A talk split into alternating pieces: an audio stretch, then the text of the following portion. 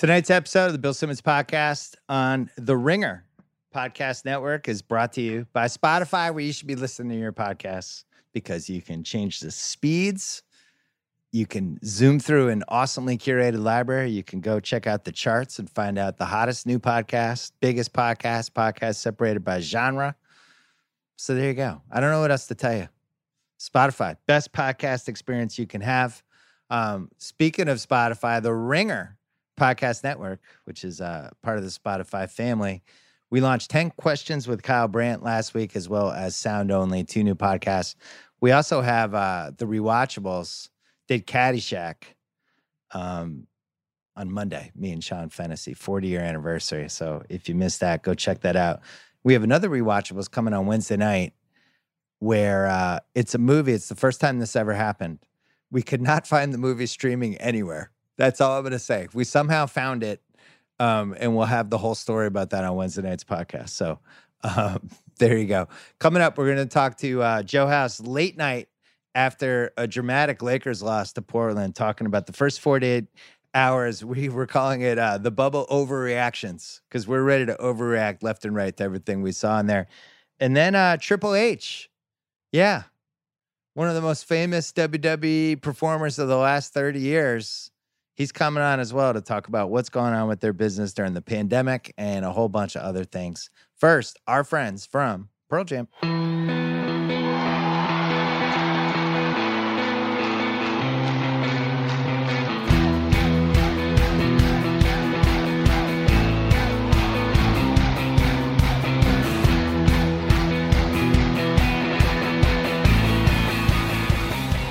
All right, we're taping this super late on Tuesday night. We're waiting for the end of the Lakers Blazers game. We were assuming we might have something to talk about after that game. House, an amazing two days, eight basketball games, one after the other, all day here on the West Coast, starting at like uh, 10 30, 11 o'clock. Six of the games were really good. And then it culminated with an uh oh uh oh, the Blazers take a one nothing lead over the Lakers. Oh my God, House. Uh, I'm dying to overreact. I cannot wait to overreact to the yeah. past two days of basketball. Yeah, whatever we do, let's not overreact and have. Oh no, no, let's totally overreact. Let's do this. I'm, I'm dying to overreact, baby. Um. All right, let's start with the Blazers because that just happened. So you and I both like the Lakers in this series. The Blazers won us a lot of money in the bubble. We love them. I watched every Blazers game. I still love them. I still love them. And it was weird rooting against them. It was like rooting I against know. an ex girlfriend. But that's right. We just thought they have no answer for LeBron. They have no answer for Dave for Davis. They have five guys. So okay, so it's not gonna happen. And then you watch the game. The big guys that Portland has were actually like a pretty nice matchup against the Lakers. They were able to play Whiteside and Nurkic at the same time in a couple stretches. And I, I don't know, they they defended LeBron okay. They whatever was going on with Davis, I didn't fully understand it. He didn't really look like himself until the second half, but all of their weaknesses never really fermented and got used against them. The pace was slower. The points were, you know, headed toward the 90s. I think it ended up like 193, something like that. But the more I watched, I was like, the Lakers actually might be in trouble here. What did you think? No, so um, you you just hit on on like three of the four key points. The pace was a Lakers pace. The style of play was a Lakers style of play. The they they had the matchups that they wanted in place. The key component, you mentioned it, was Anthony Davis. Where was Anthony Davis? Why is he catching the ball outside the three point line and holding it for one beat, for two beat, yeah. now a dribble, now a pass. He looked lost. Have they not run an offense with Anthony Davis catching the ball and initiating from the perimeter? It looked like it was a first time experiment tonight. Put him down in the post and let him do his work. Well, I love it with LeBron. That's the whole effing point of those two together. Well, here's the thing they look bad in the in the bubble for them offensively. They sure did. Milwaukee also didn't look like the same Milwaukee we saw in the regular season. And you're like, oh, when the playoff starts, they'll get going. But the playoff starts, you're in a bubble. You don't have the fans. You're not getting the lift from being at home, all the advantages you get as as the top seed. And they all they had all the same problems tonight that we worried about. I didn't worry about. I was embracing it because I hate the Lakers. But you look at like Caldwell Pope, 29 minutes, 0 for 9. Caruso, who they desperately need without Rondo and Bradley, 29 minutes, 1 for 6. Dion Waiters, who looked promising in the bubbles, plays one minute. Um, and then Davis, as you mentioned, was eight for 24. Now, I think one of the reasons, and one of the reasons we liked the Lakers so much before the pandemic was they were so big. They had so much size. They could overpower teams, all that stuff. Well, guess what? They they couldn't really overpower this Blazers team that had some big dudes. From a rebounding standpoint, it was they were plus five. But you know, Davis and LeBron had to when around the rim, they got stuffed a couple times.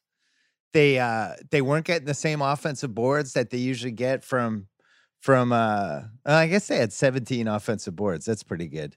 But but uh, no, the, the, the, Lakers were all set up. They played the bully ball style that they needed to play. They were up six points with seven minutes and 20 seconds left in the fourth quarter, 87 81. So that's exactly the kind of point total that you want in the fourth quarter if you're the Lakers playing. Portland, by the way, ended up scoring uh, 70, uh, 64 points after the first quarter. They had 36 points in the first quarter and mm. 64 through the remainder of the game. So the Lakers were able to impose their defensive will, impose their style of play, but they they they lost all their offensive advantage in the last 7 minutes of the game by they brought Kentavious off the bench again inexplicably, I mean, here's part of the, the challenge I have. They need a but third player. Who are you going to play? You're going to play Davis? It's Kuzma. Get Kuzma off. Kuzma needs to be starting the games. Get hit, let him touch the ball seven times at the beginning of the game. Build his confidence and, and get him off. He's their third best player. It's not really a, a, a, a mystery at this point with this composition well, of, of the Lakers. He had 14. Danny Green, who started out cold, he finished with 10, but – you know, if I'm the Blazers, I'm looking at that game and I'm thinking, we didn't even play that well. We we shot 39%. We only made 13 threes. We had uh, a typical 0 for 2 from Hezonja, the worst player in the league. We had only two for eight from Gary Trent, who's just starting to cool off, crash back to earth a little bit. And then our guy Gabriel, who nobody ever heard of until a week ago, uh, 16 minutes, two for two. Carmelo's only three for 11. Nurkic was four for 11. Like, it, I, I didn't even really feel like they played well. Lillard was only nine for 21, got to the line a couple times, but, you know, he made a couple long ones, but he, he didn't have like those crazy Dame Lillard stretches that he was having during the bubble. So if I'm Portland, I'm leaving this game and I'm like, this is pretty good for us because yeah, I mean, the adjustments for the Lakers are going to be to get rid of their centers and play Davis at the five more and try to spread it out with more shooting and try to because they were getting killed in transition stuff like that.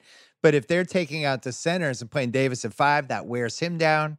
There's just there's some good things in play here for Portland. Is my point. Well, the the the to me the single biggest determining factor was Portland having played playoff basketball now for eight games, right? Yeah. Dame Lillard did not score in the second half of this game until there was about, you know, six or seven minutes left in the fourth quarter. He didn't score in the third quarter, but the poise of Portland. Gary Trent, you mentioned that, that he didn't make, he made a huge three. Melo made a huge three. Dame made two huge threes. McCollum made two gigantic baskets. They just were poised all the way through. And the Lakers, with with 90 seconds left in the game, and the game still, you know, very much uh, hanging in the balance, started taking these rushed. Off balance, disorganized threes. They didn't try and foul at all to create the the you know lengthen the game at all. It really looked like a, a, a team you know playing in October, in November, right? Just getting used to each other. Well, and maybe that's the point of the bubble, right? Because they don't know who they are. That's it. I'm with you. And this is why I like Miami so much. We bet you and I bet before the playoffs. We bet on Miami and the Clips at forty to one in a final want, as the final as combatants. The final. Yeah, I want teams for four rounds who know who they are. Davis and LeBron know who they are. Kuzma is fine, But if if like, and I agreed with what you said, they need him to come through as their third guy. He has no experience in that. It's his first playoff game he ever played in. And you go on down the line, I just don't trust some of their guys. I don't trust Caruso. I don't trust Caldwell Pope. By the way, I'm not even sure those guys would crack the Celtics nine man rotation, right? You think like you think about get, them get when- in that Celtics thing. We're talking Lakers. Get that Celtics. Get Well, that in the ass. would, that, would, it- would either of those guys play for the Bucks? Oh yes, they would. They would definitely play for the would Bucks. either Did you those guys the play Bucks for the tonight? Clippers? No, The I, I don't know. Come on. Yeah. I, uh, anyway, I'm so mad at us that we abandoned the Blazers after Yeah. how well they treated us in the bubble. They were like yeah. a blackjack dealer that hooked us up for an entire night and just gave us 21s and double downs and gave us kings and we're winning, we're tipping them. They're just hooking us up for 8 hours. And then we see them at the craps table and we're like, we're betting don't come against you. And the guy's like, what happened? I just won I you money we for eight hours. What I happened? thought we were friends. We I'm used so to be mad. friends. we Me have too. to we have to go back and uh and and go against this. So I think there's going to be a huge overreaction, overcorrection. What's wrong with the Lakers? But the great thing about bubble basketball is there's so many games It lasts eight hours. And, yes. and it's not like you can hear the home crowd get nervous or anything like that. And I, I do think like Milwaukee mentioned it today. One of the guys on Milwaukee, I think it was George Hill, mentioned how uh, after the game that it was just weird. Like they had played all year for the one seed.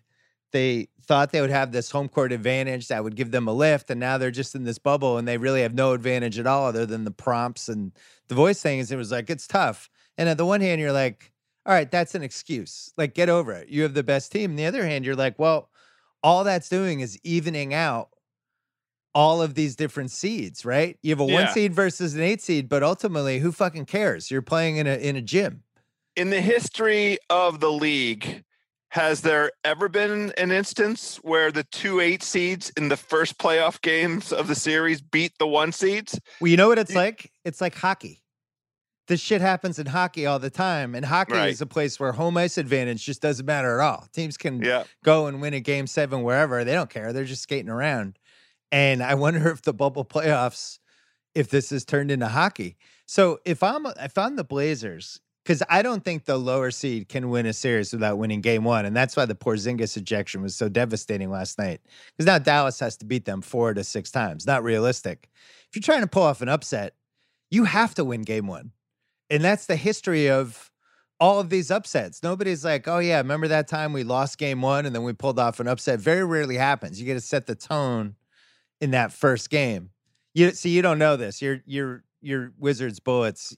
You know, you haven't really had any good playoff memories in 40 years. So I I'm mean, just that- telling you from my that's experience. unnecessary. From that's my unnecessary. experience. I will like. say this: Did you watch uh, the TNT crew? Did you watch Charles Barkley tonight? Well, he was saying it was a must win for the Lakers before the game. I mean, he was he that- was not only did he say that, he said if Portland won this game tonight, that Portland's going to sweep this series. Yeah, but that's when he's doing the crazy part. I know, but he sa- he also called Kyle Kuzma Carl, which was spectacular. Carl. He called I- Carl Can we just call him Carl Kuzma anyway? It's fine with me. It works. I mean, Here, here's why. Here's why there won't be a sweep. There's going to be a game where there's going to be like a sixty to ten free throw advantage. I, I, thought, we were going to get it today. Yeah. LeBron. LeBron had one where he committed three fouls in the same possession, but somehow Uh. ended up at the line. I was like, oh, all right, they're going to make sure the Lakers win this. But, um, you know, it, it's. It, I don't like what I've seen from them.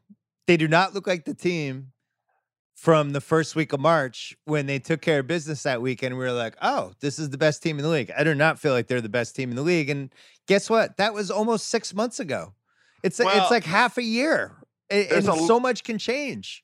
there's a lot of pressure on the LA Brain Trust because what we saw out of Anthony Davis standing out there outside the three point line, repeatedly catching the ball and holding it or tentatively taking, he was awful taking threes. It was like the best defense that the Blazers played was letting Anthony Davis have the ball outside the three point line and letting Kentavious Caldwell Pope shoot every time he touched the ball. That was their best defense tonight. Yeah, Kentavious, you're open for a reason, as Jalen Rose would say.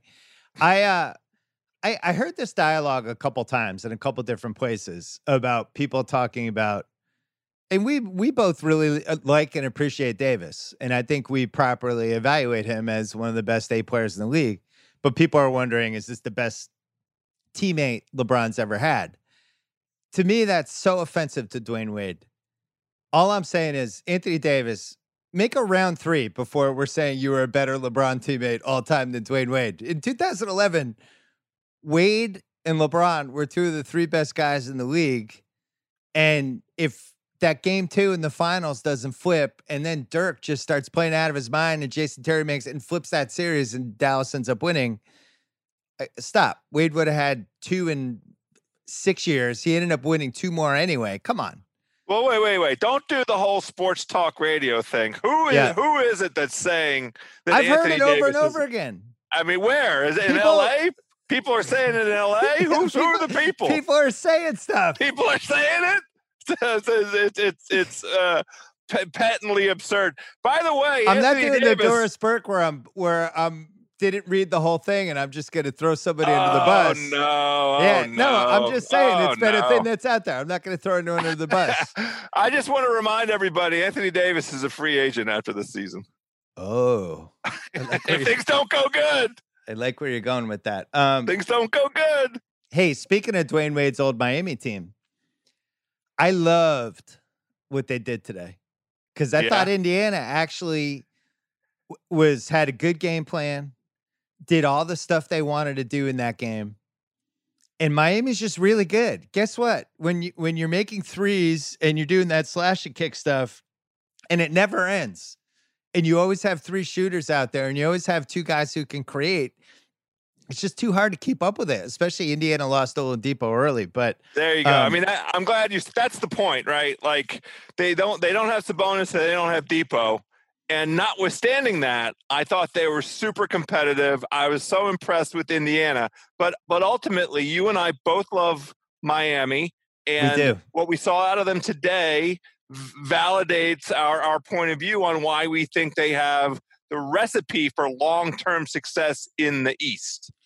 they uh you know didn't even i wouldn't even say they played like that great today they're only 13 for 35 from three uh the Eh, best 37% is pretty good. no butler was really good Yeah. Dragic was really good but they're role guys who normally you know out of Herro out of Olynyk, duncan robinson maybe crowder they'll usually get two of those guys going the only guy who got going today was Herro who it just fucking kills me over and over again because of what happened to the celtics they lose the coin flip, that dude would be playing for us. But um, I, I, there were a couple teams that I thought just took care of business in these first 48 hours. They were one of them.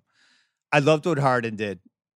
Harden was just like, hey, by the way, for everyone saying okay was OKC's the big upset pick. I'm still the best player in this series. Settle down. And he did his whole thing.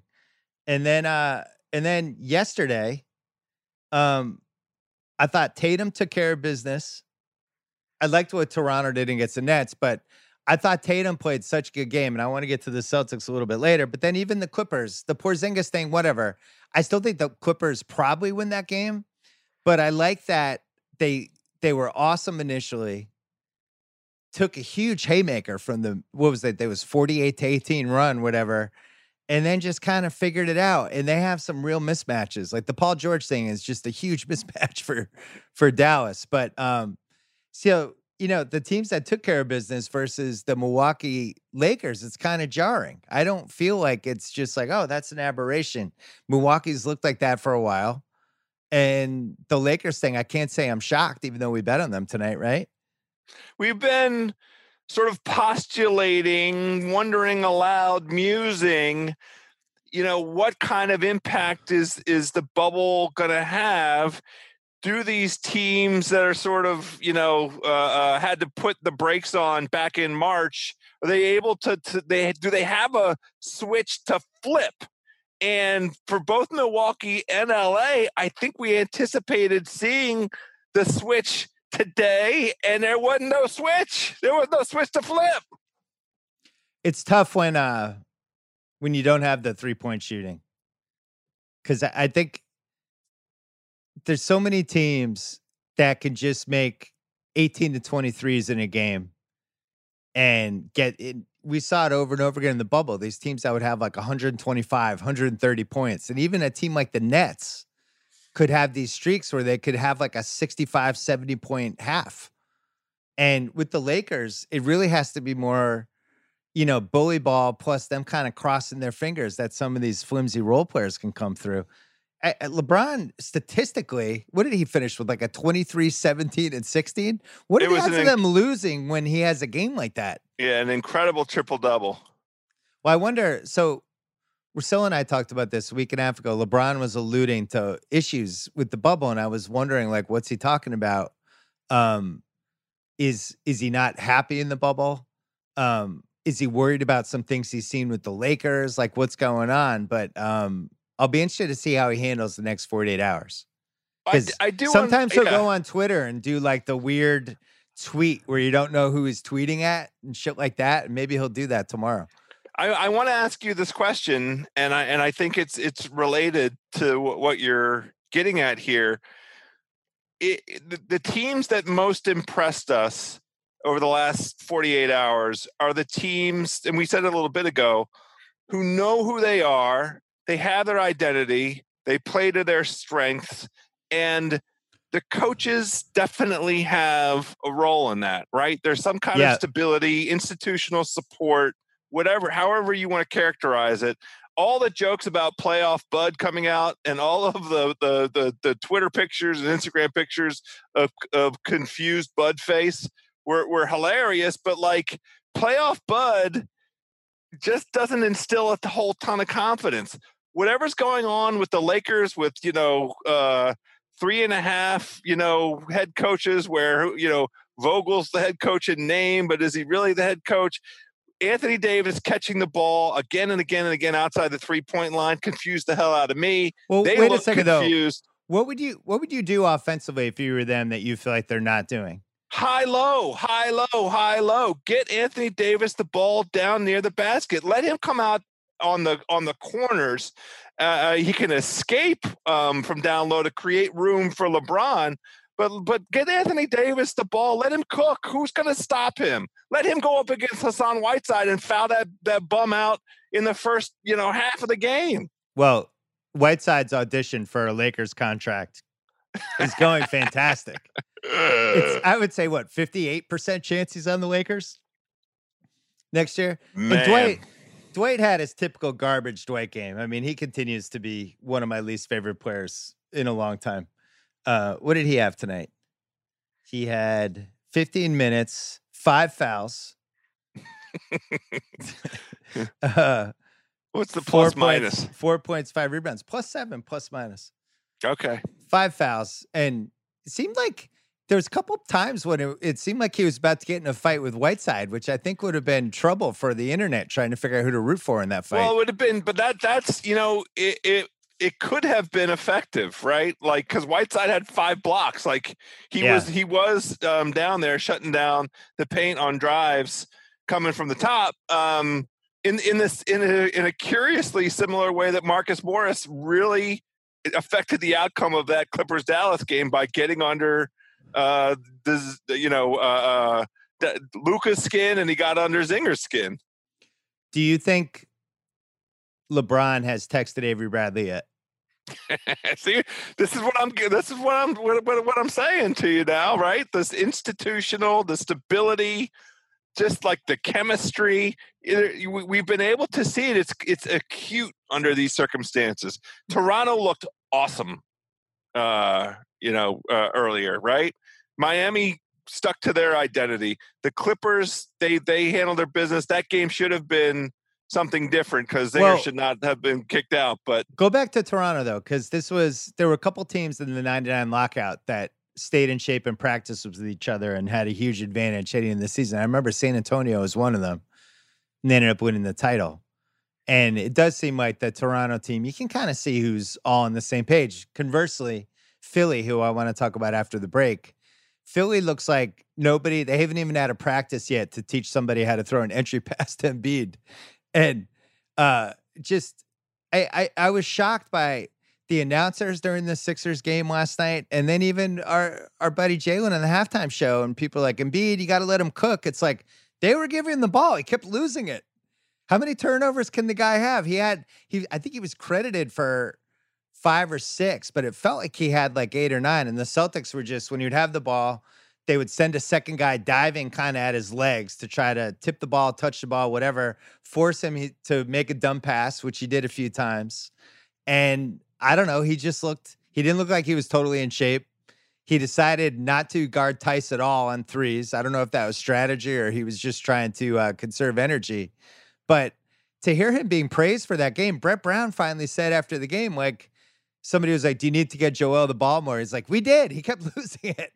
like he he's like, yeah, he kept turning the ball over. That's a problem for us." And so that was one thing. And then the other thing is they just don't know how to set him up because once they lost Simmons, Simmons was the only guy that team had who could create a shot from somebody else. Who's creating a shot for somebody else in that team? Name me a guy. No, that's a, that's that's the problem. It's a design problem. They they they spent their money on Tobias Harris and Al Horford, and just said we're going to roll the dice with Ben Simmons. We think he can be somebody right. different. We're going to try him, you know, to see if his growth, his development with our franchise is going to produce a different kind of skill than something that he's shown before, which is t- table setter. He's at his best running downhill. He's great at pace. He's great at finishing on the fast break.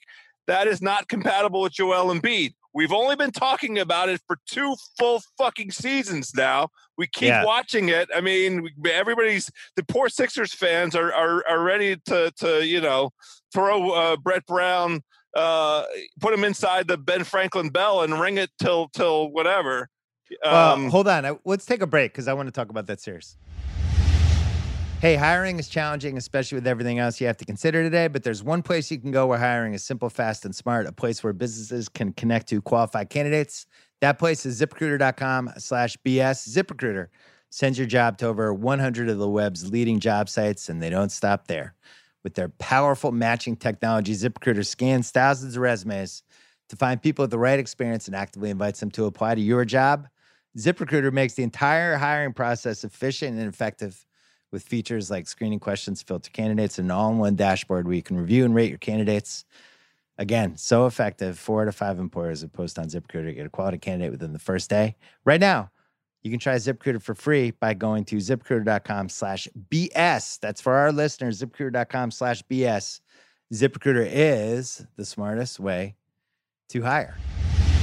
All right, we're talking Sixers Celtics, and we'll get to Hayward's injury in a second the Sixers, that was lined up for them in game one.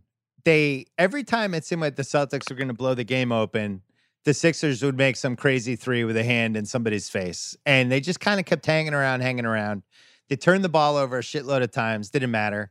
Tatum and Brown were the only guys playing well in the Celtics. Then Hayward gets hurt. And there was a moment in that game where it's like, oh my God, Philly's going to steal this. And they just couldn't get it done. And I you and I thought Brett Brown should have been gone last year, but um, it just does not seem like a team that I would say is running on all cylinders. And well, I mean, it's not really fair, right? And we talked about it when Simmons got hurt earlier in this bubble uh, scenario. Well, you know what's fair? Start Thybulle and make sure he's on the court every minute with Tatum. I hate giving away that secret, but guess what? You have to stop Jayson Tatum, especially now that Hayward's out. Thybulle has to play every minute Tatum's out there. If you're not doing that, then you deserve to get fired. If you're playing Horford and Embiid together at the start of the game, you're doing the Celtics a favor because Tatum or Brown, whoever Horford has to guard in that scenario, they have a huge advantage offensively. He's not going to be able to guard them. You put Thybulle out there, at least Tatum has to work for his points, you know? And that's, I couldn't believe he didn't realize that. And then finally he ended in crunch time. He ended it with Thybulle, but I I would assume like their best lineup would be Horford on the bench. Unfortunately for Horford, and you switch well, him and Thybulle. You play Richardson. You play Shake Milton, and you play uh you play Harris, and that's who you. If you're going to beat the Celtics, that's got to be the lineup. The biggest advantage that the Sixers have with the lineup that they have is Embiid, and he didn't touch the ball in in the post, you know, within inside the the free throw line in the last seven minutes. I think they they said he touched it once or maybe zero time. I don't know what the stat was, but it was because you know why? Because it was too hard. The Celtics were making him work to get the ball, and he didn't want to put in the work. He just didn't. It's a fact. All right. I watched the game. You watched it. I, Did, you, I did that seem I- like a guy whose life depended on it in the second half, where it's like, I, I- gotta get the ball? No, it's a it's a scheme thing though, right? You we we said it, you know, 2 minutes ago. Who's the guy that's setting the table that can get him the ball in the best position for him to be successful? Now, it, your point is absolutely well taken. he when was are we gonna 28 see feet him- from the basket. He needs to get down there and start putting people in the torture chamber. And we keep begging for him to do it. It's game winning time. You can go steal a game one in these circumstances, even with your depleted lineup. You had the opportunity sitting there in the fourth quarter, and you know you, you just basically out schemed yourself by having Right. him out, all the way out out where he was. There was one possession where the Celtics just put smart on him to fuck with him. I mean, that's fine. I like that matchup. Smart They were like, yeah, go post them up. All right, so Hayward's out. Hayward did not play well in that game, for the record. And my my friend Hench and I, a lot of texts complaining about Hayward yesterday. I mean, he had six terrible plays, just terrible. And it was like, oh man, right? The bubble Hayward was like, oh, maybe, oh, here, maybe. And then it's like, oh yeah, okay. Here's the. It's like Dr. Jekyll Mr. Hyde. Then he hurts his ankle, and there's this minute of panic where it's like, oh fuck, it was that same ankle? And I'm frantically googling to see what ankle he broke two things. It's like, oh, thank God it was the left ankle. But uh it didn't seem great. Now he's out for four weeks. This Celtics team was a seven man team. The starters plus uh Marcus Smart and Kanter off the bench. Wanamaker is the eighth man, who is, you know, the more he plays, the more nervous you just are. I'm sure you've had guys like that in the Wizards Bullets over the years. And then this weird Robert Williams, Grant Williams, depending on the game, the matchup, you throw them out there, ho- keep your fingers crossed, nothing terrible happens. Well, now Hayward's out, and you lose 32 minutes with Hayward. Smart's going to get some of them. Unfortunately, Wanamaker's going to get some of them. And then they kind of have to cross their fingers, I think, with Semi Ojeleye or Jermichael Green. Because if you get in a situation where Jalen or Tatum get in foul trouble, they don't have another swing now other than Smart to defend like a Tobias Harris type.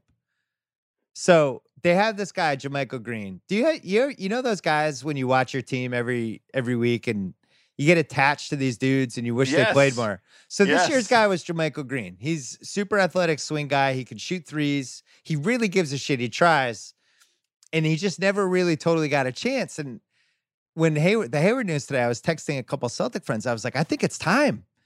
Can we see it? Can we see a little Jermichael? but it also tells you where I'm at with my favorite team, where I'm sending texts wondering if Jermichael Green is going to get run. This is not where I wanted to be in the playoffs house. Well, we talked, I don't know, 10 days ago, two weeks ago, and you were pretty honest with yourself about what the prospects for the Celtics team look like. And well, that because mostly because of Kemba, who did not look great yesterday. Do you think he Yeah, looked good yesterday? I mean, he's he, he's not full Kemba. You need He's not. you need full Kemba. But here's the thing: you ain't you ain't beating Toronto. So this is right, isn't that wh- where where you would that the matchup that would come next? I under- thought we, I thought we had a real chance to beat them if we if the team was healthy. Because Okay, because we've just like in the, there's a bubble game, and granted there weren't high stakes for Toronto, but it- we just match up pretty well with them. okay. Um, it's and they're always when when uh when we play them, the games are always like really good games and really intense and good back and forth. Two great coaches, all that stuff. But now Hayward's out four weeks, and then you know the other piece of it is just I I've not I don't ever remember Boston having an athlete like Hayward that was more snake bit, where it's like you know it, the fucking guy got hurt in the first half of his first game after he had signed a hundred twenty million dollar contract. He has one of the most gruesome injuries, not his fault, in the history of the league. And since then, it's just been like one setback after another. He was you and I were together for my my birthday, watching the game when he got hurt, and I was had Yeah. just finished telling you how awesome he was playing, and then he got hurt, yeah, and it's just like one thing after another. I I feel like we need to have an exorcism with him or something. You might literally have to exercise him. You might have to, to you know, Well, trade him. Get- might need well, to change the guess what? scenery. He's going to be on the team next year because he'll be opting into his uh Oh his yeah, it's thirty contract, million bucks, isn't it? the scenario for the Celts is if Tatum just does what he did yesterday for seven weeks. You with, need J- with Jalen as the sidekick, and then the- Kemba doing more than what he did. In those seven weeks. He need you need to get a hyperbaric chamber for Kemba and just let him go in there every night and sleep and you know get extra oxygen. Maybe he needs to. You need to seek the doctor in from Germany for some Yeah, platelet-rich plasma. where's Kobe's doctor? Let's get let's get him in. Where's that dude from Germany? Yeah, we need some some PRP. Uh, Doctor- all of it. Dr. Gunther P PTP. What was it? PCP? No, not PCP.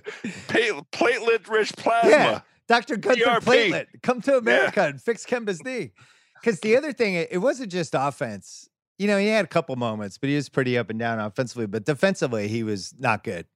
And it's not going to hurt them in this Philly series. But when they get to the next round, when they have to guard VanVleet and Lowry, and he's just not going to be able to do it. And that's right. Marcus, for as great as he is as a defender, he's really kind of better off defending bigger guys. Like it's the little water bug guys are never great for him. He's always had issues, you know, to some degree with those guys. He's not like lights out. I'm sh- I'm taking these guys out the way like a Pat Beverley would. He's always been better with taller guys. Yeah. But um, but yeah, it's a bummer because I do think I think that Sixers series could have ended early. Now I'm not so sure. I don't want to give Embiid any life because if he ever figures this out for a second, God only knows how this series plays out. Thank God nobody can throw him an entry pass. I'm so glad they don't have TJ McConnell. Can you imagine? Even he would be such a help to them. Just for It's- 20 minutes a game, he would just be able to get Embiid the ball. Exactly the table setter that they need. Yeah. that they could use that they could have used all season long. Sixers Well- fans are furious, by the way, that they let him go. Didn't they have Trey Burke? Not that he's a table setter, but did they have him earlier this year? I don't I know. they You're not, you're not going to get me to be able to say anything nice about him. He was in Washington, I thought he he didn't belong in the league. Oh, he was half decent on Dallas. Uh, quickly the uh, the weirdo series, Utah versus Denver, because that game's going to be happening probably by the time people hear this. But you have on the one end Denver, exactly what we thought with Porter Jr. Once it got to the playoffs, they couldn't hide him defensively. Utah was just seeking him out and destroying him. But then you had this random Jamal Murray, another Jekyll Hyde guy. He's awesome. Game two, he could have eight points. Utah's not getting 57 from Mitchell. It just feels like a series that's going to go seven, right? Can we? I'm looking. I'm see if I can get those right now. Can we get that series bet up? We let, let can we bet on Denver in seven? Is it too late? Series exact results. Can we bet those? No, they're not up. Those those odds are are not up at the er, at this time of night. Series Um, exact results. Well, we have so Utah is plus 485 to win the series. I got to say that's that's too high. I think they could still come back pretty easily. I liked some of the matchups for them in this series and you know the Porter Jr. thing. I he'll have one or two good games in this series, but ultimately, I, I just think defensively it's too risky to play him for long periods of time. So Well, the, the I still feel like that goes seven. Yeah, Denver's two man game of Jokic and uh, Murray is still pretty darn good.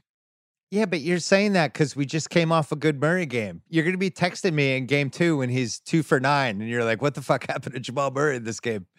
I, That's I- what he I does. just, That's who yeah, he is. I just mean the the the symbiosis of those two. True, it They're- is. They're very they're very complementary. That's all. And The- it's it's a shame. I I mean, you Utah. Um, now Conley apparently is going to be able to be back by mid series. So that's Yeah. another reason why picking it, you know, making thinking it's going to go seven has some some good legit legs.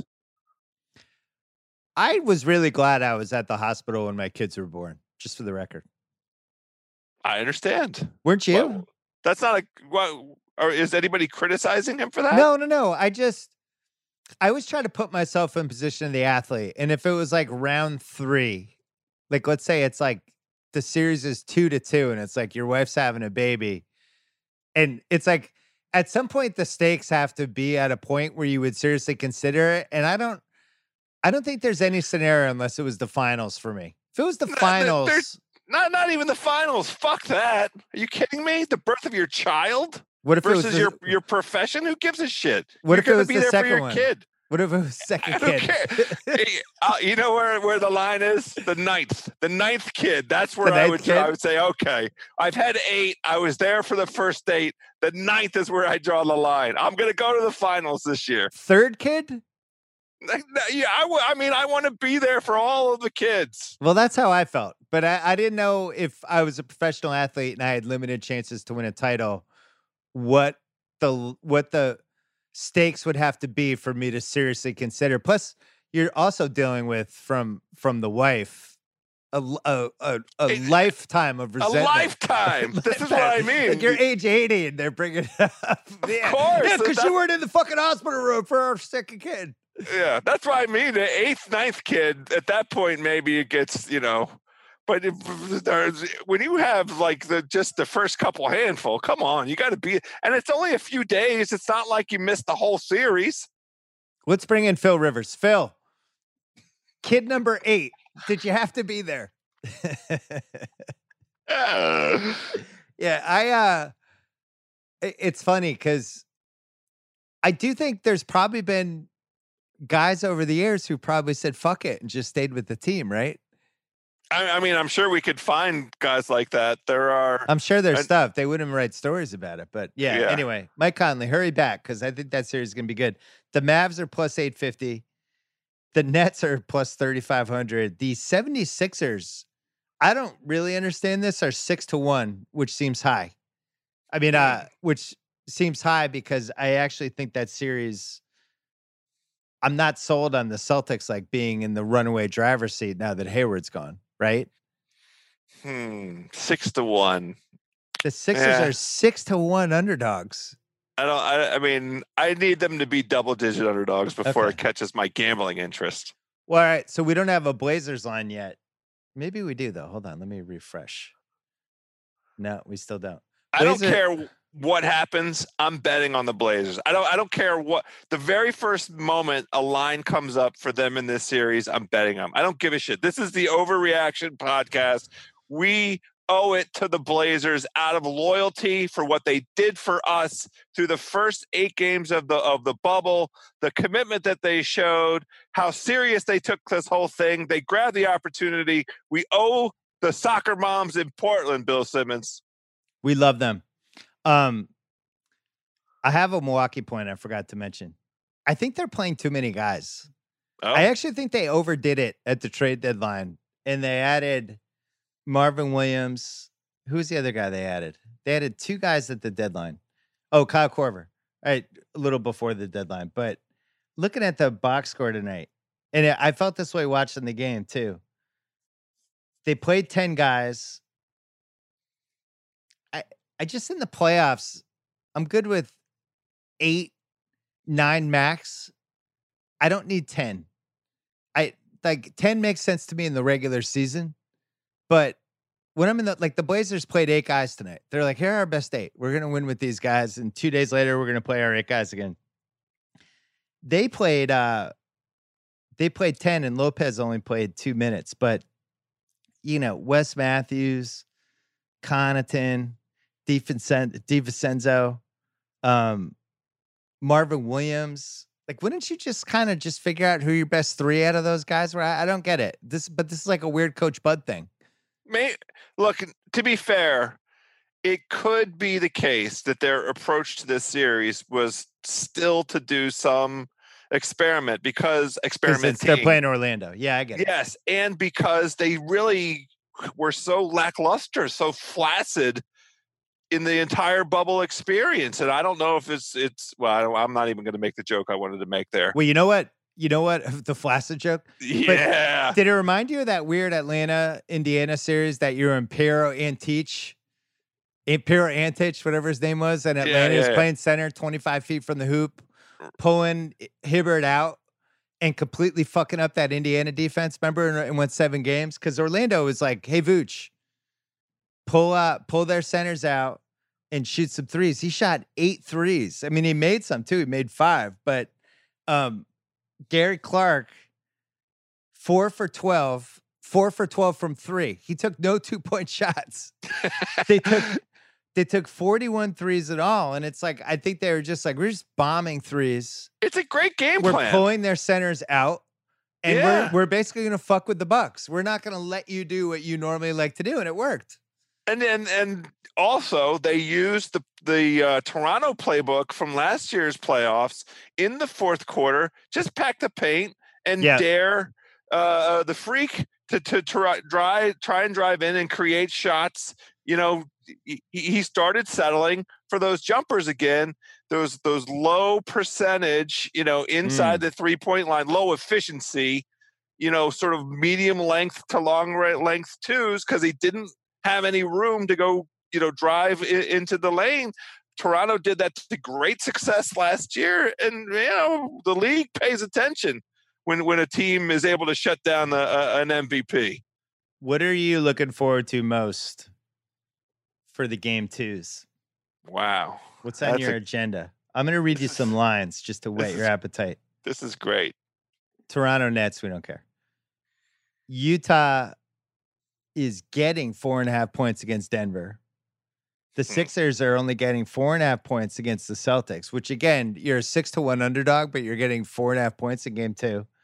And then Dallas is getting six and a half points. The under for over under for that game is 230 and a half. I can't wait until you lose money on it one way or the other. God, I I, I can't. I'm, I'm just not going to talk. I. I can't talk about it. They they combined for 34 points in the third quarter. The third quarter was among the worst quarters of basketball I've I've watched in 2020. The third quarter between the Clippers and Dallas. Now, uh, the zinger getting kicked out contributed to that, but it was awful. They were taking terrible. Both teams were taking terrible shots. They neither team looked like they gave a shit. 20. It was a tw- 21 to 13 quarter that the Clippers won. I'm trying to. I like Utah tomorrow. I think. I just think that series goes seven. I don't think Denver has anyone on the team to guard Mitchell. I don't think he's going to score 57 a game, but I think he can get wherever he wants. I'm going to join you on that one. Let's let's let's come up with a parlay. I like that one. That's a good start. I'm I'm going to join you on Utah. I'd probably do them with uh with Houston in game two. Well, he, I mean, that the Houston that we saw tonight is unstoppable, right? Like that that version of them where all of their guys are super comfortable. They're all getting to their spots. Eric Gordon was a force. I mean, it, was the very best version of Eric Gordon. It's the Eric Gordon that Houston needs to make the, the deep run. He will certainly, if he's this effective, tie them over until Westbrook is back, if Westbrook's able to come back that this version of, of Houston is, is unstoppable, but they're not going to shoot this well through the entirety of the playoffs. And so the question is, you know, when they run into some adversity, but I don't, what can Oklahoma City do? Because they, they got pretty good games out of Steven Adams and, and Gallo. I mean, they, they, they, both of their big guys had pretty good games, but they, they went with a three guard lineup Oklahoma City did. And I don't think it worked at all. Well, they're missing Dort. Did you ever think we'd say that? They need Dort to mean, come back. so- That's their Harden guy. I mean, I've I've said it a couple times, different We- circumstances, but we need some Dort. apparently, Um, last but not least, we're going to give our thoughts about uh, the college kids going back to campus, including uh, some kids at our old school, Holy Cross, already got in trouble. But we decided, we talked to our lawyers, and we decided um, there's no possible way we could talk about this without coming off like uh, complete assholes and shitheads and dumbasses. So we're just Yeah, going to well- avoid it completely. I think that's I think that's the right decision. I mean, we tried it three different ways, and we sounded worse each time. So let's just you know wish everybody the best. I, Try and stay w- safe, everybody. I will say that we were on an email with a third person, and I said that if this was 1989, House and I would have tried to get COVID out of the way the first couple weeks at school, so we could have been playing pickup basketball by October. And House agreed. I I mean, we, it's it's possible. I can't just flatly rule it out. It's Because possible. we would have we would have thought because we were idiots who made terrible decisions, we're gonna get this anyway. Let's just get it out of the way. that that is how dumb we were. I'd like to say really stupid. I I would like Really to say that. I've I've grown and now I understand the the public health implications. But you know, living inside that kind of insular environment, right? And you don't expect that you're going to come into contact necessarily with any sort of vulnerable class, right? You don't think that you're going to, if you're Right. not attending classes with folks that are older than you, you're not going to see your family, so you're not going to endanger your parents. Like the risk reward analysis just gets a little too complicated for a, for a, a teenage, you know, an 18 year old, a 19 year old, a 20 year old, at least from our era. I'll just talk about us. I'm not talking No, about the kids of today. It's got to be for today too. And Yeah. and here's why we bring this up. College kids, we were there once. We were as dumb as you are now. Make good choices. Just put get put that extra extra 2 minutes of thought into your choices cuz we certainly didn't back in the day. We did not. we would have made terrible choices right now in college um in terms of safety, behavior, all that stuff. So we're just we're giving you the be careful out there. Yeah, that's all. Do do the best you can. This will be in our rear view mirror at some point. Probably, hopefully, God willing, and then sometime in the next six months, it'll be in our rear view mirror, and we can all go back and have great parties on Caro Street and incredible parties at the White House and all the rest of it. I mean, I know it's tough for the Holy Cross kids to not have, you know, the awesome football team and the three and twenty six basketball team potentially not playing. And, You know, the team's such an shots. essential Like, fabric. taking- I just want us to be good at sports again. Well, eh, the good news is there is no sports for Holy Cross to be bad at. I guess that's bad news and good news. There um, you go. Anyway, House, enjoy Yes. uh, enjoy the rest of the uh, round one bubble. It was good to see you. Thanks for staying up late for us. I, I can't wait. I'm always here for you, buddy. All right, see ya. All right, we're gonna bring in Triple H in one second. First, everyone knows about the risks of driving drunk. You can get in a crash, people can get hurt or killed. But let's take a moment to look at some surprising statistics. Almost 29 people in the United States die every day in alcohol impaired vehicle crashes. That's one person every 50 minutes.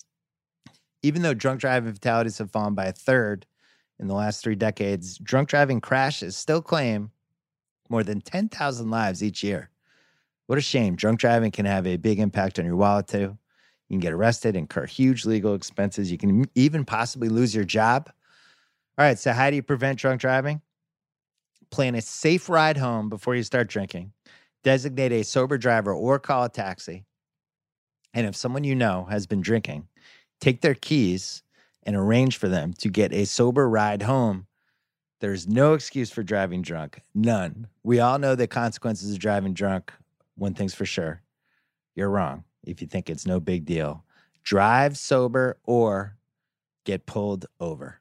And before we get to uh, Triple H, wanted to mention the rewatchables. Caddyshack went up Monday. That was a really fun one to do, 40 year anniversary. And then we have uh, another movie coming on uh, on Wednesday night that I'm not going to give away, but you can't stream it anywhere, so it doesn't matter anyway. It's the first one we've ever done that we could not find on any streamer at all. Stay tuned for that one.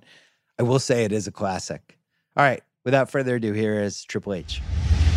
All right, it's not the first time he's been on the podcast. We did one way back when, I think in my office at Grantland, back when you were a Yeah. kid. You were just breaking into the business. You'd only been in 18, 19 years at that point. Yeah, But, uh, yeah. I didn't have a full 25 yet, but yeah. Triple H, good to see you again. SummerSlam's coming. SummerSlam's coming Sunday.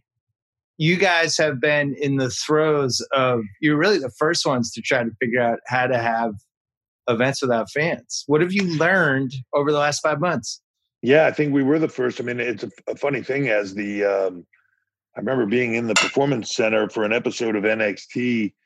We were um, b- because of a scheduling conflict out of out of the uh, arena at Full Sail, and we were doing an episode of NXT out of uh, the performance center. We were all set up to shoot in there, and uh, we were going in on a, on a. I was going in on a Tuesday, and as I called Vince to say late that night to say, "S- seemingly with all this pandemic talk going on, maybe we should leave all this stuff up in here just in case. Right. And he was like, "Yeah, it's maybe it might be smart. I don't know. Look, you know, look into it and see what the cost would be and all that stuff to leave everything up in there and get back to me." So next day, by the time afternoon time came, it he was calling me saying, "I don't care what it costs. Leave all the stuff up in there. Right. We might be headed that way by the end of the night." You know, we did our show in there live that Wednesday uh, with fans.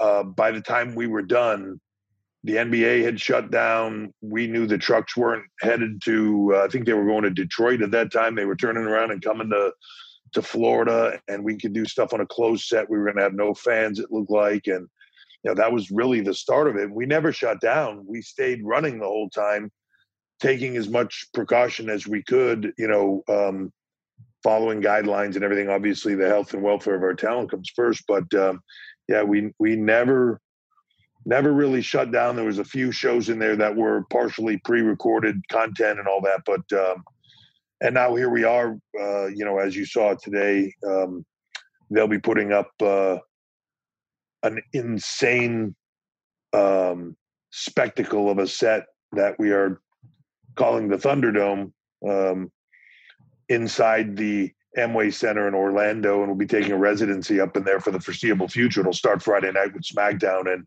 and uh, continue from there. But it'll be a spectacle, and and we're going to have virtual fans, or not not even virtual fans, um, fans live, but on screen. Yeah, uh, real time coming in. Um, you know, I know I know the NBA is doing something similar. We'll have a lot more um, than that. It'll be a full, you know, a, a, a, large arena, so we'll have a lot more to fill in, and um, should be spectacular. I've seen it in renderings uh, but this company, whenever I see something in ren- renderings that I think looks spectacular, when you see it in person, you're blown away. So I can't imagine this is going to be any different when it's done. Yeah, when I was watching the NBA bubble basketball and seeing some of the stuff they did, you know, they had some tricks. They they they had had some time to really assess what might work, adding some virtual fans, adding some noise, stuff like that. And I remember thinking the first couple days, I was like, I wonder if the WWE is working on the completely blown out version of this. And then I heard about yeah. the Thunderdome thing. I was like, oh yeah, there, here's the here's the blown out version of this. Yeah, you know, you what you don't want to do, I think, in a way, is no, nobody really knew where this was going to go. So you start to work on things. Um, you you do some shows with nobody in there, but nobody really understands how long this is going to last or how long it'll be till we can do anything. Then we were working on closed sets with our um, quite a few of our developmental talent from the performance center who aren't on NXT yet in crowds and and um, they could be a part of it all tested and kept separate from everybody else. And but the whole time we were working on a solution like this if it lasted longer what could we do? How could we make it bigger? Um, you know wwe is we're we're we kind of in a way when you think about it the first interactive sports for fans. And i don't just mean by being a participant uh, or, or not being a participant, but but just sitting there being a viewer and watching it. Yeah. But you know, the yay, the boo, the bring your signs, act, actively participate in the show, and and that active participation sells and changes the outcome of things as it's moving forward. You know, maybe not the final outcome, but but how performers interact and and all of that. It's it, everything is designed not just to win a game. Everything is designed to get reactions and um, without those fans there, it, it's a different product. It really is. And since moment one, we've been trying to figure out a way to get our fans back engaged because they are what WWE is truly at its core. Get them back engaged, get them back being a part of it in a, in a way that was safe for everybody to do. And um, we we we think we've got it uh, got a good place on it. So we'll, we'll see Friday night on SmackDown, this week on SmackDown, and then for the foreseeable future uh, we're picking up a residency there, so that will be our home for the foreseeable future. Look, we knew the fans were important, and we knew they were as big of a character as any actual character you had. I don't think I fully realized how important they were until you had no fans. And yeah, even like the entrances and just the guys coming out and the way they they would feed off the reaction, good or bad, or just during a match, all that stuff to just remove it was really odd, really surreal to watch. I had trouble with it because it was almost like watching somebody dance, but not, but they didn't have a partner anymore, and they're kind of yeah. doing all the dance moves, but there's no partner to play off of. And I don't know how how you guys did it. It's a stand-up comic with no one in the with no one yeah. in the building, right? He's hitting his hitting his jokes, making himself pop, looking around, right? yeah, yeah. Anybody? Is this on? um, yeah, it it it, uh, it was surreal, and I tell you, you know, for me, um, my hats off to our performers. Anybody that's doing this because it's not it's not an easy task to go out there and, and do what we do. Um, especially if you've been doing it a lot of years. One, either a lot of years from the standpoint of, all right, I can go out there and, and get my way through this, but the physicality hurts a lot more when there's nobody there making noise and you don't have that adrenaline. Right. On the flip side of that, if you've only been doing this for a few years and everything we tell you is about fan reaction, working towards fan reaction and listening and hearing that crowd to, to affect your psychology and where things are going. If you're going down a path and it's not working, fans will let you know, go down this path instead, right? That's everything we teach them. And then all of a sudden that all goes away and they're like, go out there and do it. Go have a good time. You know, and, they, and they're still in the habit of, of doing it, but there's no fans there. And, and yeah, you know, and then for you guys, the decision makers trying to decide who should get a push, who's doing great, you know, you're, you're relying so much on fan reactions. And if the crowd's dead 100%. for somebody that you love, it's like, oh, maybe this isn't working. Now you have no idea if something's working except for the internet. One hundred percent. And and so you you base almost all the reactions that or that we have as a company are based on how crowd is reacting. I know sometimes that might be hard for people to get, but it's it's based on a lot of factors, right? Crowd reaction, ticket sales, um, merchandise sales, all, yeah. all those things factor into how how you're um, using utilizing talent and and the directions that you're headed in with them, right? Um, short term and long term, and all of that all of a sudden goes away because now you have merch sales, but it's different. It's based on online sales, not in arena or whatever. You don't have ticket sales anymore. You don't have crowd reaction or noise, and you and you mentioned it yourself. Social media, but social media is very tricky because it can be yes, skewed yes. heavily. Oh my know, god! Depending yeah, depending on the platform, you know, um, negative algorithms and some platforms are much stronger than others. So things that resonate, you know, something bad happens, it, it trends immediately. Something good happens, it doesn't even get out there because it's the, the way the algorithms work. Um, it skews to negativity, you know, which doesn't help you. You're only 100%. hearing if somebody sucks or if somebody's not doing well, but no, nobody's going on Twitter going, man, I really like that match. I really appreciate the effort of those two guys. It's not happening. I, yeah, I have said this since the beginning. Like in, in some manner, the the um, the internet makes our jobs more difficult, especially with talent, because as as a talent, you can go online and selectively pick who you want to listen to and don't want to listen to. So there are certain places and people, and and you know, look in this business, everybody wants to talk about um, reactions or or uh, it, it's all opinion, right? That's all it is. Five star rating opinion. That's all it is. It's just an opinion. There's nobody like if you if you're in the UFC, someone can go, "This guy sucks," but he knocks everybody out. No, he don't suck too bad. You know, right. it, it, it is what it is. Um, and and there's a definitive answer. This is a subjective business where there's opinions, um, and they all matter. But you can selectively find your opinion. So if you're a talent, you just selectively go through the internet, and everybody's saying how great you are, and you're the greatest thing in the world. I don't understand why I'm not the guy or the girl. By the way, don't think this isn't also a problem in the media business, but oh, think about sure. uh, yeah. Think about no, it is like if you're going to selectively look for reactions on the internet, you're you're in trouble. But think about like the rise of DX, right in the mid '90s. If yeah. you had no fans, how would you have known you're doing well? Other than yeah, we wouldn't have. We like, what, we what would you, you would have guessed? got fired. we would have got fired is what we would have got. Yeah, yeah we would have got fired because what was saving us is the reaction of the fans when we would come back and get told, "You do that again, and you're out of here." You know, but the crowd was going crazy. So when we did it again and they went double crazy, uh, it was hard to come back and have them go. You know, like they they kind of got to go with it. You're getting the reaction that that you're looking to get. Well, in um, some cases, like uh, like Bray Wyatt, who I, I would say is probably your hottest guy right now. Um, the no fans in a weird way is is helpful in some ways for him because the stuff he's doing is so out there. He kind of yeah. doesn't need fans for some of it. Yeah, look, it can.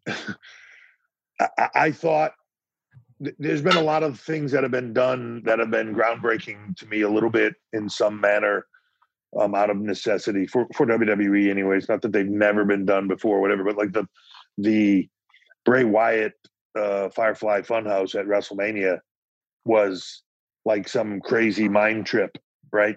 Can yeah. you imagine that crazy mind trip playing on a Tron inside of a a sold out 80,000 seat stadium with nothing happening in the arena, just the stadium? Like you would have got tragically booed out of the building. They wouldn't have been the ability to even try something like that. Um, it, it's allowed us to get go into different places, some successful, some not. Judge what you can out of that. Um, but you also see some performers to me the the performers that can really connect emotionally with themselves um, to deliver things and understand that the the how and the why those are the characters that have really excelled and don't necessarily need that fan reaction uh, randy orton he doesn't need that fan reaction randy can get inside his own head and deliver something that you just give you chills Right. um, Drew McIntyre, people like that that can connect on a different level. Um, but I think we've seen a lot of performers do that and and connect at different levels than they maybe would have if they would have had, you know, solely been looking for that uh, ten thousand people arena reaction. You know, You've, I mean, this has been probably the craziest two year stretch in WWE history, right? Because you had yeah, know, you had- you had a real- something. a real competitor for the first time in 20 years, AEW. You had behind the scenes stuff like your your CFO left and a whole bunch of things going there. You had two huge deals that you did. Um, you blew out SmackDown on Fox. You had a whole bunch of TV money coming in. You're also in this whole streaming universe now where you guys were so ahead of the game with the WWE network. And now you, you look at all this streamer the, you've a lot of competition on that end, but you could also end up potentially teaming up with one of those people. You just hired Nick Nick Khan from CAA. He used to run CAA Sports. which is incredible. Now Vince's right hand guy, and there's just all these balls moving all over the place. What what's what do you think is the most important thing for you guys these next five years? Oh, um, well, there's a lot of things. Obviously, we have to continue to put out um, the best product possible, right? So, again, in in this moment of when you look at arenas that are empty and talk about how important the crowd is, it's the most important thing we have. You know, making sure that there's a, a wealth of talent coming in the door and that we have um, are delivering something that our fans are are enjoying and that's an ebb and a flow but we have to stay on top of that for sure um, after that i think it's it's just the the growth potential and and we've talked offline i think you see this to me the growth potential of what this company can be and become um, As a content just- company, as much as a Yes. wrestling company, right? yeah as a media company and as as everything else when you look at the rest of the world to expand into those markets that because of geography um, in the past you've only been able to go in there for a one-off or something and come back to do television um, not be able to dedicate time and effort to the market. So localizing in those places becomes very big. You know sometimes especially in the US, you tend to think about just the US, but when you start to look outside of the US, you look at India as just the potential alone of the amount of people 1.5 billion people there, and we're the second biggest um, sport in India uh, outside of cricket, which is cricket is like a religion Yeah. there, you know. So um, the the opportunities us for us there, while we're we're firmly planted there and and everything else, uh, we have a, a long, long, you know, twenty five plus year track record in that market. Um, but we can get in there much deeper and create opportunities in a way that we never have been able to before because of technology and everything else. I like that you have a competitor because I think competition is good. And It's like good. They keeps you beat fresh they, and strong. they beat you in uh, the 18 to 34. They beat I think Raw um I think last week, but this is what happened in the mid 90s, right? Where the WWE was at a little bit of a crossroads. WCW got momentum for a year and it led to the most creative three year stretch in the history of the company, in my opinion. Yeah, I mean, it, it, to me, that's the thing when you look back over this, and I'm not going to belittle anybody's anything. That's not the intent. But when you look back at the track record of a company that can shift, pivot, and move, it might take time. It doesn't happen on a Thursday. You know what I'm saying? It it just it takes time, effort, and there's a lot of pieces to move. But a company that historically over and over again has recreated itself, reinvented itself, stayed relevant to the next wave as it was coming in. Um, and and and shifting with that and being able to ebb and flow. It, it is the strength of this company. It's um, people will talk about hard work and anybody that can outwork Vince McMahon, God bless him. Um, I've never seen anybody. He's worn out more people than than I can count. Trust me.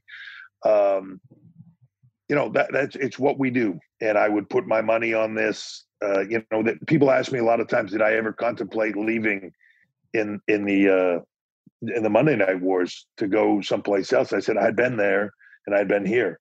And once Right. I met Vince and saw that level of passion, dedication, everything else, there was I'm like, no way, this guy is losing. No, no, I mean, no, absolutely no way.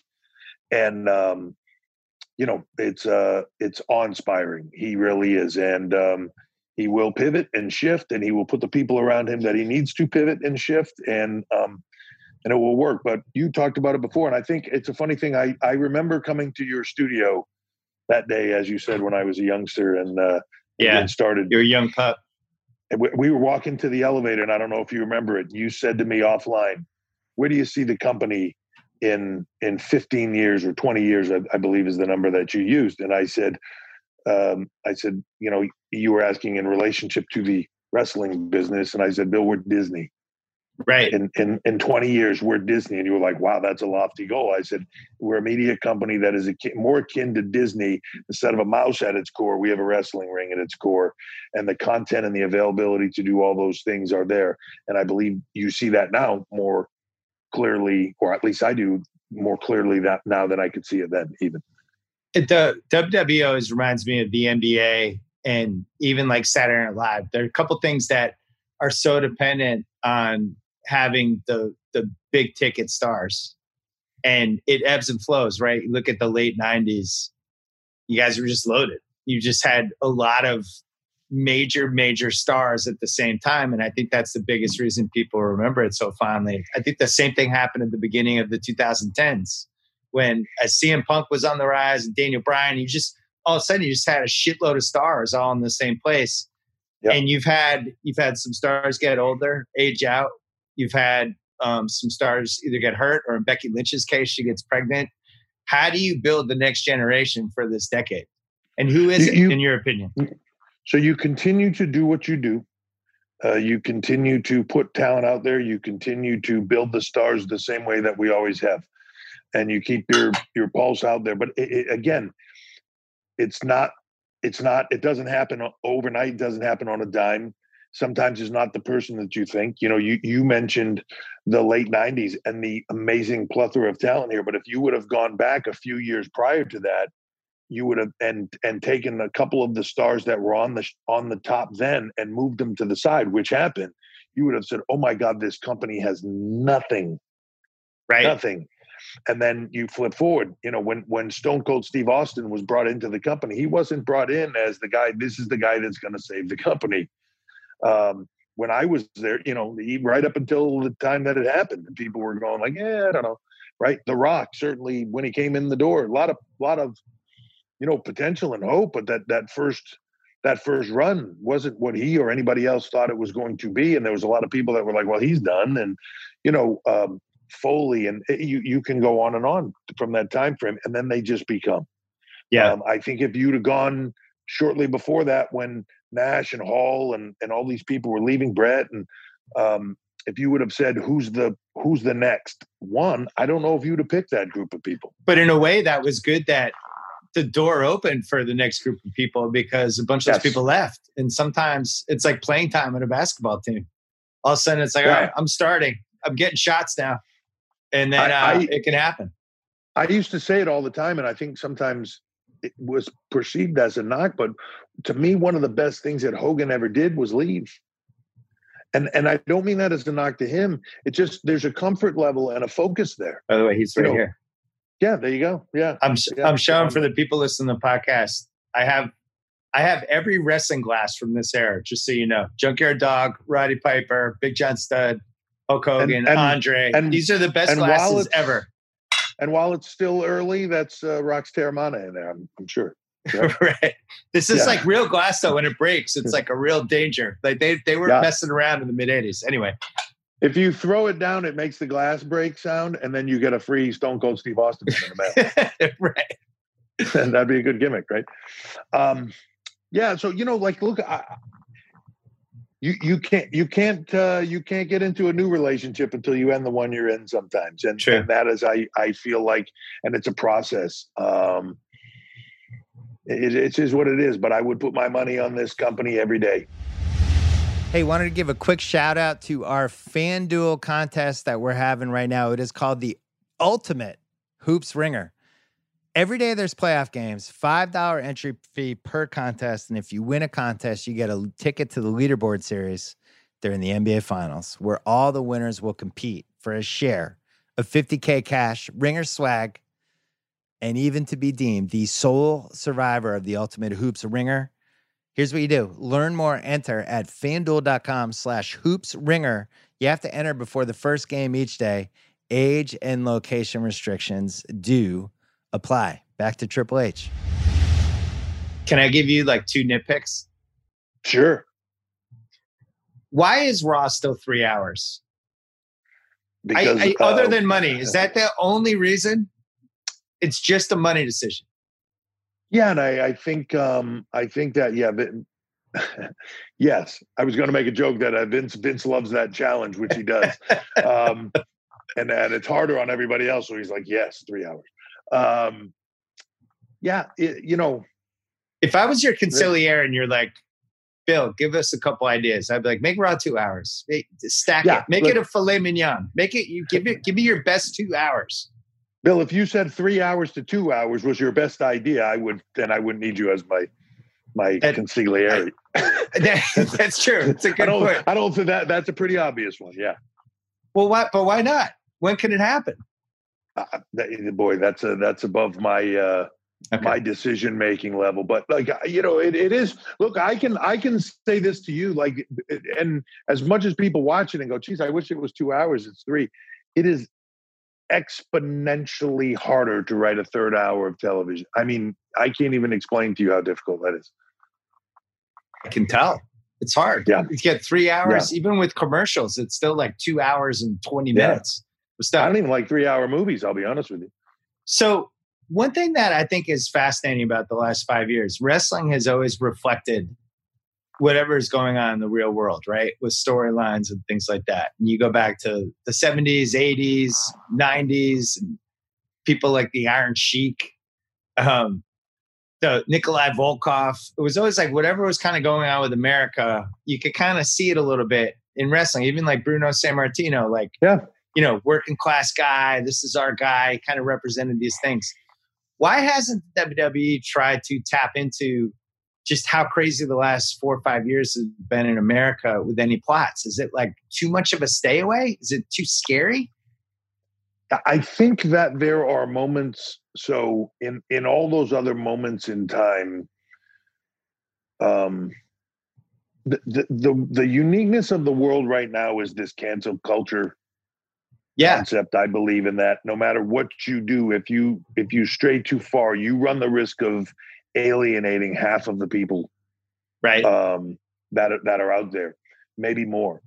Um, so I think you have to be much more calculated than you could be with something in the past. You know, you could you could do an angle in the past um, and try to try to maintain a line and go too far with that line and get some you know backlash and pull it and it goes away. Now today um, it's different, and I think you just have to be careful with all of that and and i think you see that every single day from every single celebrity news person sports Right. figure um, across the board it's very easy to put yourself in a position um, on anything where people go that's it i'm done and are they i don't know but um, i think it it requires much more thought i also think in the short attention span theater in the world if you said to me some of the the things that are the most relevant in the last five years. I bet you you could pick a quite a number of them that in that five year span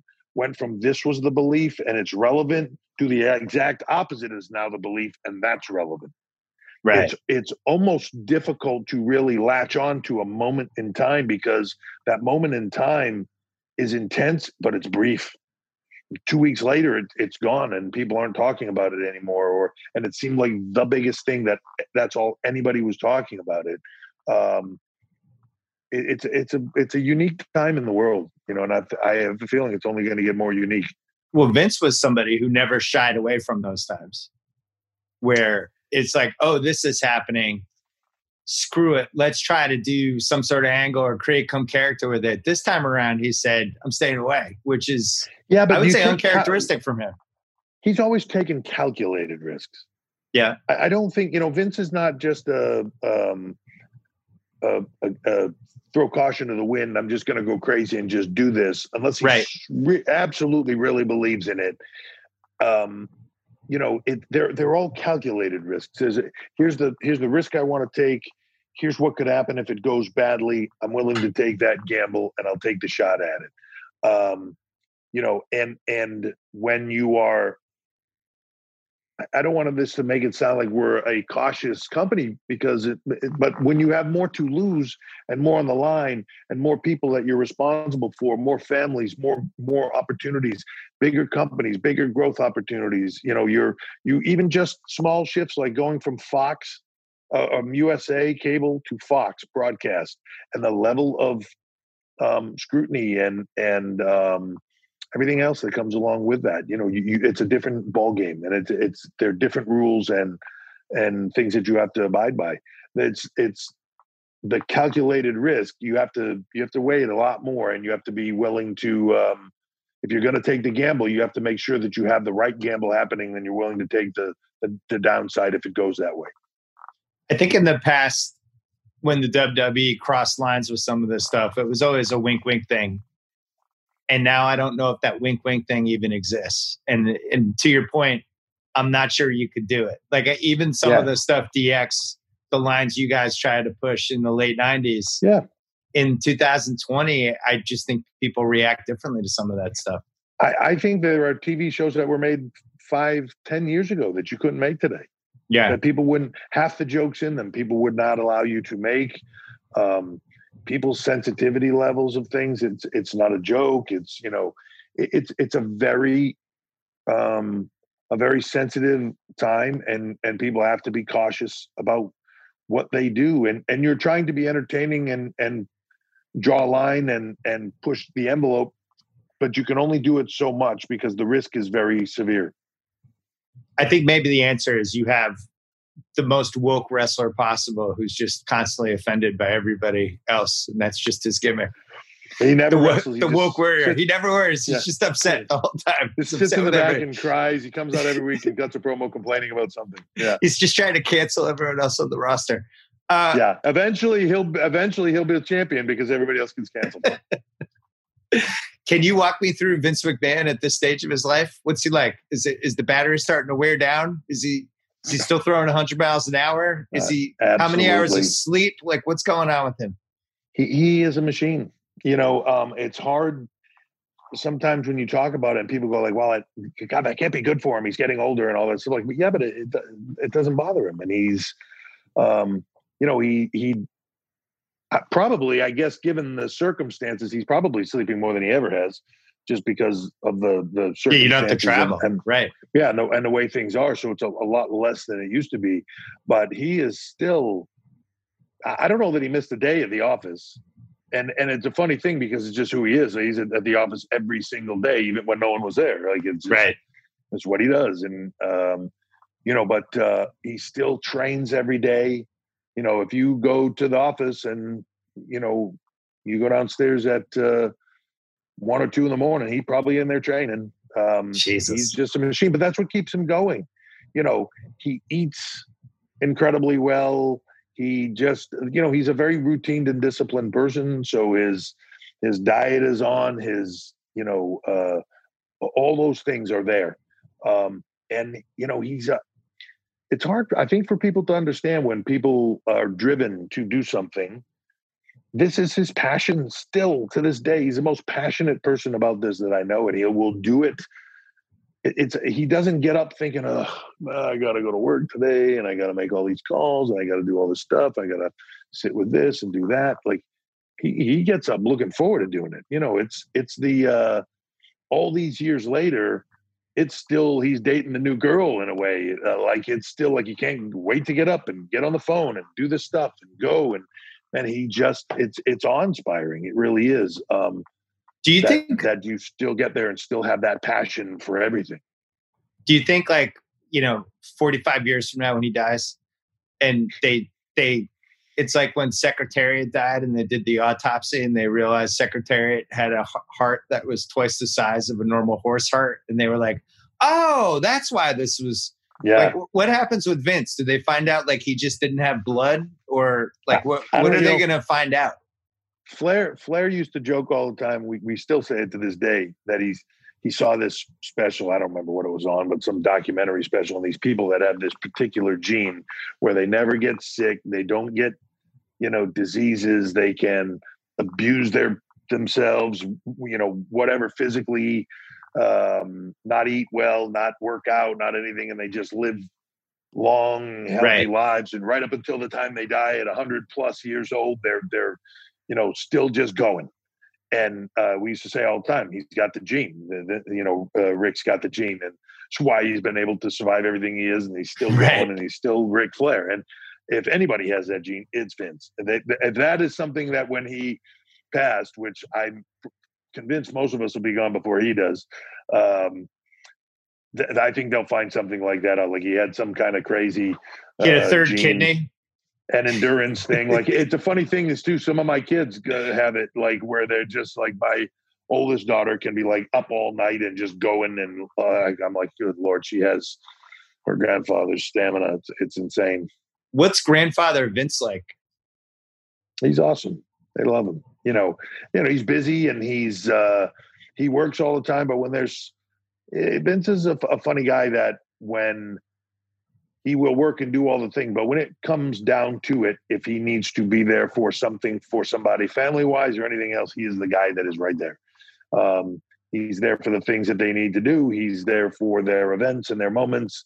Um, whether it's by phone or whether they're in person, I mean, you know, video or whether they're in person or whatever, um, he's there and, and he's great and he loves to have a good time with them. And um, it's it's funny when when with family stuff, he's a lot of an observer, so he he he likes to sit and watch them do things and and uh, you know that kids do and and that's his uh, blast. But they love him and they love having him around and he loves being around them. So it's awesome. Your relationship with him, it's got to be one of the most unique relationships of any two men, right? Where he, you grow up in the WWE, he's your boss. You're battling him early. You become one of the biggest stars in one in one of the foundations. But now you're married to his daughter. Now, now he's uh, the grandfather of your kids. But now you're behind the scenes and he's your boss, and you're just navigating like basically every piece of Vince at the same time. I don't. Yeah, I can't no. imagine there's a lot of people who have another person in their life like that. Nah, I would imagine it's unique. Um, look, eh, I- you know, uh, anybody, if you ever read books on it or sh- see shows on it or anything else, family business is difficult, right? Because it's it's not. Um, you don't walk away from it, and you don't. Right. Uh, you know, you don't hang up the phone or you don't leave the office and go home and it's done and you forget about it and it's it's 24 7 of your life and it's every component of it and it affects every component of it so it's very unique and very difficult and um, there's a there's a lot of factors and and even um, you know how how you react in business to each other because it's family and Yeah. um, you can treat your family different than um, you would treat everybody else and it's it there, there's just so many components to it you know um, that it's it's difficult but it's at the same point in time while it's difficult um, it's wonderful and we you know we all share the same passion for doing this Yeah. um, I think it's the greatest form of entertainment and are so passionate about doing it and, and being a part of it and seeing it grow for the next generation, whether that be my kids and, uh, or anybody else. You know, you, you just want it to continue and, and to be everything that it can be. And we're all hell bent on doing that. So at, some point, while it's difficult, you're all working for the same cause and you know that. What's the biggest argument you've ever had with them? Was it when you were Oh wrestling? God. Was there Probably ever a time when you guys stopped talking? Probably not to do the Katie Vick angle. I don't know. um, yeah, you know, I think for both of us, we kind of get over that. You know, when Yeah. we've had moments and you have There's a lot of testosterone between the two of you. Yeah, and you have moments and you have things that happen and come up and you, whatever, but then you get past it and you get over it. And look, I, for me, the other thing too is for me that while it's all business, if if it meant um, the difference between my kids having their grandfather in their life and not, and and that was the call on business, I step away. If it, if it became Right. that big of a problem, I would walk um, because it's not worth that at the end of the day. Um, but you know, it's um, it's unique. But family business is tough, but it's awesome. It really is. I wouldn't change a thing. Well, I got to tell you how you've affected my family. About uh, let's say two years ago, my son became enamored with Walter on Oh, yeah. NXT, and specifically the chest slaps. And so, be in the kitchen, like I don't know, making coffee or something, and then he would all of a sudden you hear the Walter music, and he'd be like, "Oh no, where is he?" And then my son would fly out of nowhere trying to chest slap me, and this has been the last two years of my life of him. It's almost like the Pink Panther when the Pink Panther oh, would Oh, just get attacked Yeah. by that dude. My son with the Walter theme, and he's really kind of mastered the chest slaps. Like they hurt, and he's smaller, and he can go up, and you can't like get him back because it's hard to chest slap down. So screw you, Yeah. Walter, is my point. Plus, plus, it just looks bad. You run around the house just slapping the bejesus out of your Right, kid, even, yeah. even if it's I'm in the losing chest. that. And and let me just tell you something else that that to me is the guys. Everybody always would say, "Oh my God, when Big Show would chop you, it had to be the worst thing ever." And I would say, "No, because his hand's so big." Right. Like it, to to me, it was different. I, it always the guys that hurt worse for me were the guys with the little hands. Their hands are hard. They chop hard and like they, like, whips. like, yeah. yeah, yeah, and and there's a smaller surface there, and it just would crack you. Like, God, you know.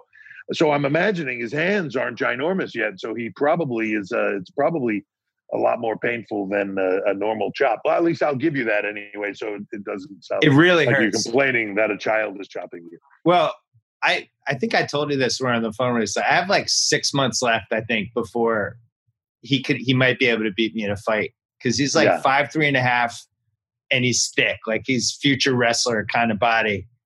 And I'm just kind he's kind of looking at me now, and I can see he's kind of sizing me up. Like there's a moment when there's gonna be the play wrestle where he's gonna be like, I think I can take him. So Yeah. I don't know. I'm just gonna enjoy these last six months, but the slaps hurt and there's been a big shift in the Simmons house. He has this whole library of WWE moves he studied since he was age four, and I'm just I'm I'm behind the eight ball on this. Let me know when you need him to come to the performance center. Start rolling around a little bit to get him off of you. He's he's ready. Remember he came a couple years ago. He, He did a whole did. He- entrance. Yeah, He's ready. Yeah, no, he did. He had a blast. But uh, you know, the physicality side of it. If I can wear him out of the performance center, maybe he won't beat you up so much at yeah, all. that's true. How has the performance center been hurt the last five months? Have you still been able to work with your guys the same way and, and ladies? No, that's been the craziest part. Is we really haven't been able to get in there. We've tried to keep the environment as pristine as possible. You know, um, NXT is still still shot with our partners. Ron SmackDown shot out of the Performance Center.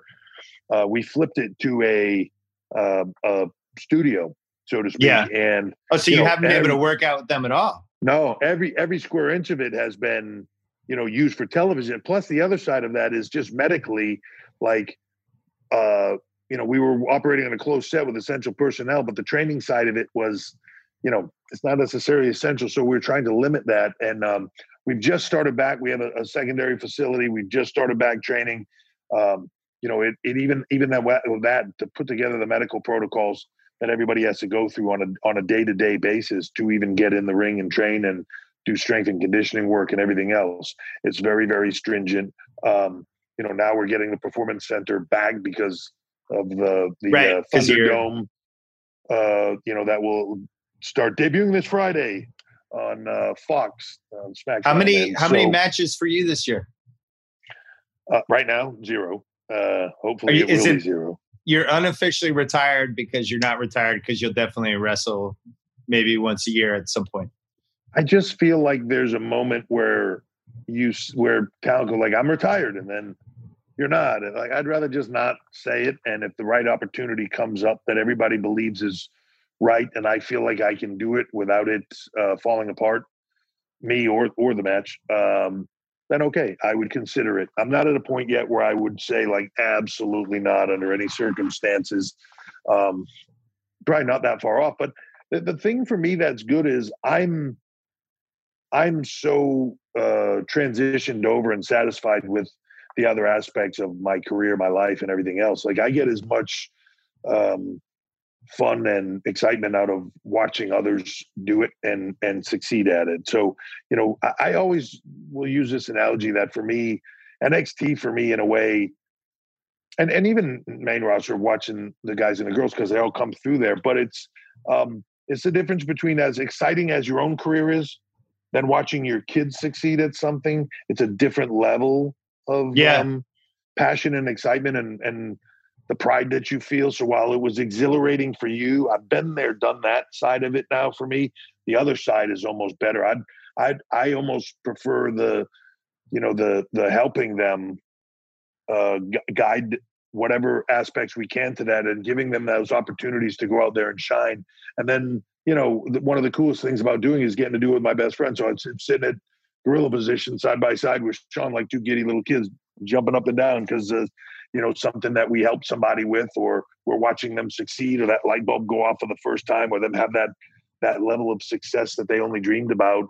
Um, watching people because you know what it meant to you so watching them succeed at that dream is um is incredible. And and to me at this point if if no if the opportunity doesn't come again for me to step into the ring and i get asked it a lot i, I wouldn't it wouldn't bother me it w- i wouldn't be like oh man i missed those last few years i should have done it when i could have you know Well, I went to uh, what was Batista a year and a half ago. uh yeah yeah I was a year and I was half. in the front row with my insane son, yeah and you guys beat the shit out of each other. yeah I mean, it was not one of those. It was like, ah, we'll sneak Triple H in here, and but we'll take it easy on him. You know, he hasn't wrestled a while. I was like, you guys were like killing each other, and I was actually worried for both of you. it's um it's one of those things where like you i think you you either have to do it or you don't Right. and It was and obvious from that night.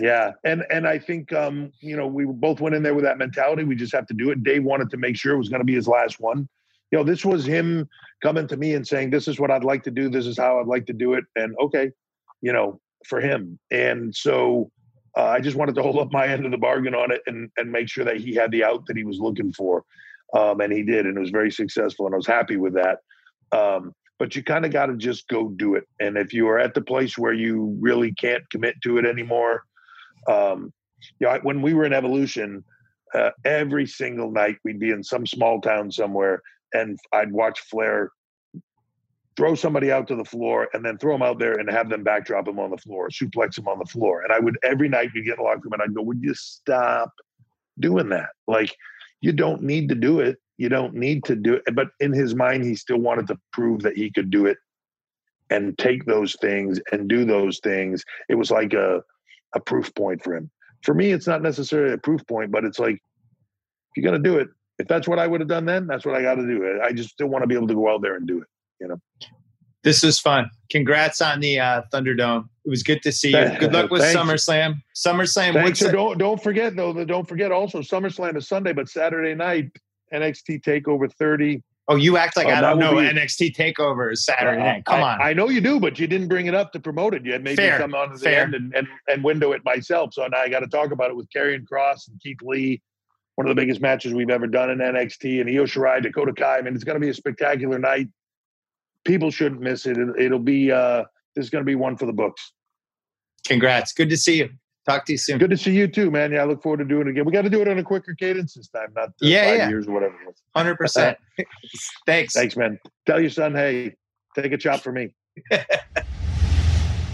right, thanks to Triple H, thanks to Joe House, thanks to Spotify. Don't forget, new rewatchables coming on Wednesday. Caddyshack is up there now, and we have one more podcast coming on Thursday night. See you then.